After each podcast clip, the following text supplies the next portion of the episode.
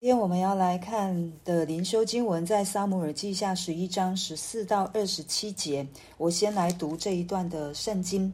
次日早晨，大卫写信与约押，将乌利亚随手带去。信内写着说，要派乌利亚前进，到正式极险之处，你们便退后，使他被杀。约押围城的时候，知道敌人那里有勇士，便将乌利亚派在那里。城里的人出来和约押打仗。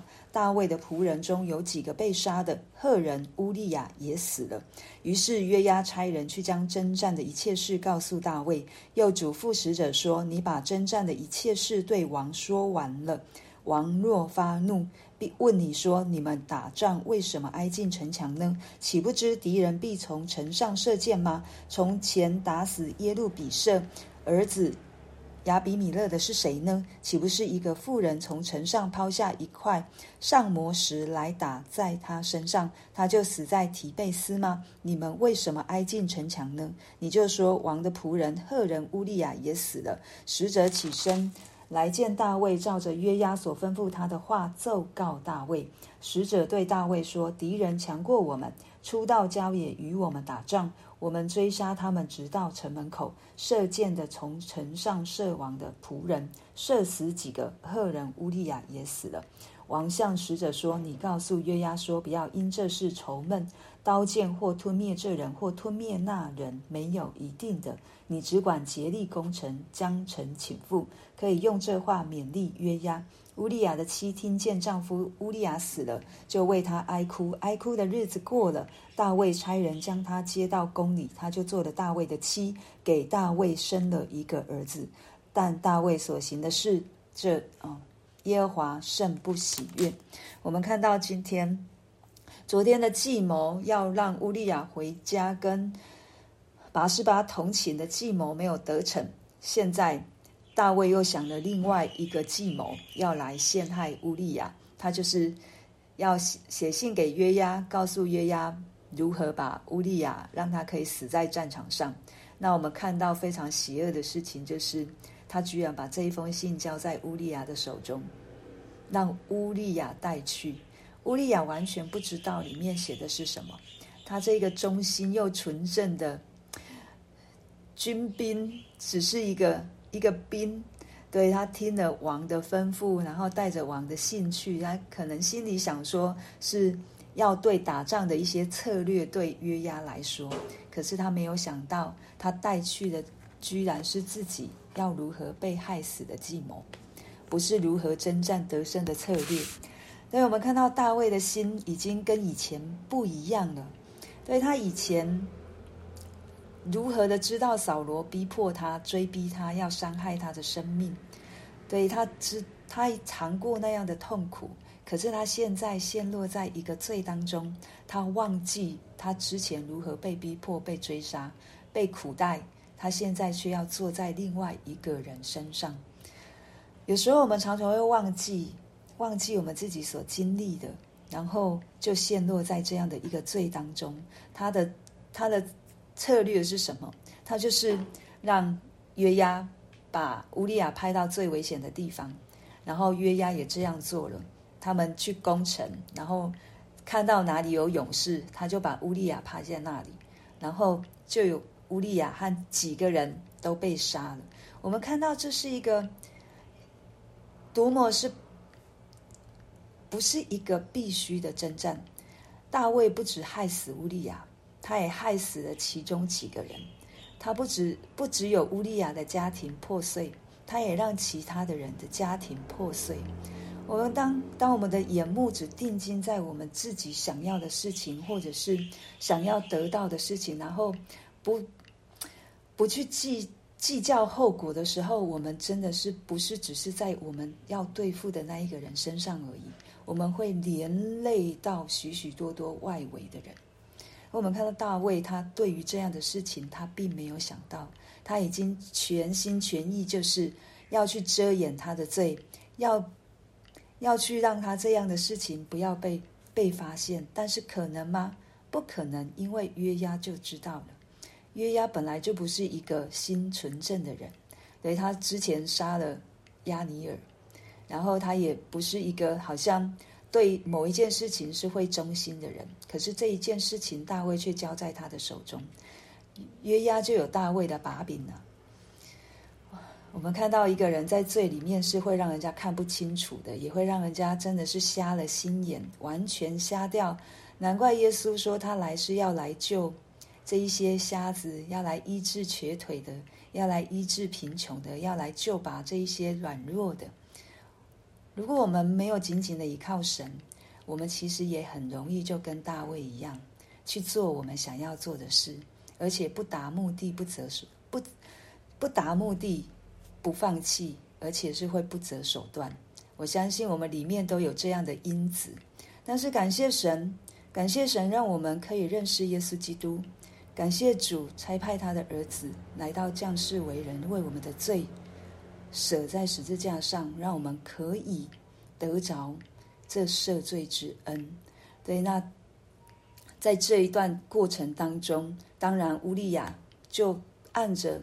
按着他们的计谋被杀害了嘛，就死了。然后使者也来回报了乌利亚死的消息。那这个这个使者报告的方式还蛮蛮有技巧的。对他他的他的意思是说，我们为了攻打这一座城，然后呢是节节逼退，节节逼退敌人，所以我们才到城城底下，然后乌利亚和几个人才会被箭射死。不是平白无故，不是我，好像我们不知道在城下面是容易被杀的。就之前约押所说的那一个历史，亚比米勒是被一个妇人从城上抛一块上磨石打死。使者要说的不是这样的状况，是我们一直逼，一直逼，逼着敌人到城下，所以我们才有人战亡。他特别提到了赫人乌利亚也死了。我们看到大卫的反应哦，他是。他没有责备他，他没有像约押所说的那种责备，他反而是说：不要因这事愁闷，刀剑或吞灭这人，或吞灭那人，没有一定的。你只管竭力攻城，将城倾覆。真的是跟大卫以前完全不一样。大卫之前打仗，他一定是打那一种减少不必要的牺牲到一个地步的。可是现在一样，他。一直在持续的要遮掩他的罪，所以他跟约押说，还鼓励他不要因这事愁闷。其实原文就是不要把这事看作邪恶，真的不邪恶吗？对，之前约押杀押尼珥的时候，大卫就说：愿耶和华照着恶人所行的恶报应他。如今大卫也如此做。是不是神也是要以如此的恶来报应他呢？我们从后面就可以继续看到，是的，是的，神在他们家当中做了许许多多，让我们不，就是他的一家庭的四分五裂，还有臣臣对君的这种不忠诚的事件，一再一再的发生。所以大卫流无辜人的血，他跟约押一样。他们两个没有不同，对，就好像扫罗也一样，想要流大卫的血，只是上帝保护大卫，上帝没有保护乌利亚吗？我相信也是有，对，乌利亚是因着忠心而死。我们从这一段的经文里面一直在看大卫怎么做，大卫怎么做，他一直设着这连环计谋，就让我们看到，那我们看到。哥林多前书十五章对我们说的罪的诠释是什么？罪就是那一个毒钩，他一直把我们勾勾勾勾勾勾到我们，好像心都已经被迷到一个不知道该，已经好像就没有办法清醒过来了，就一直把我们勾往死地。我们看到大卫就是如此，所以他的连环计好像他要去害死一个人，就是非要得逞。那他自己呢？就是陷落在这样的一个罪当中，罪的诠释就是毒钩，那死的毒钩就是罪，罪的诠释就是律法。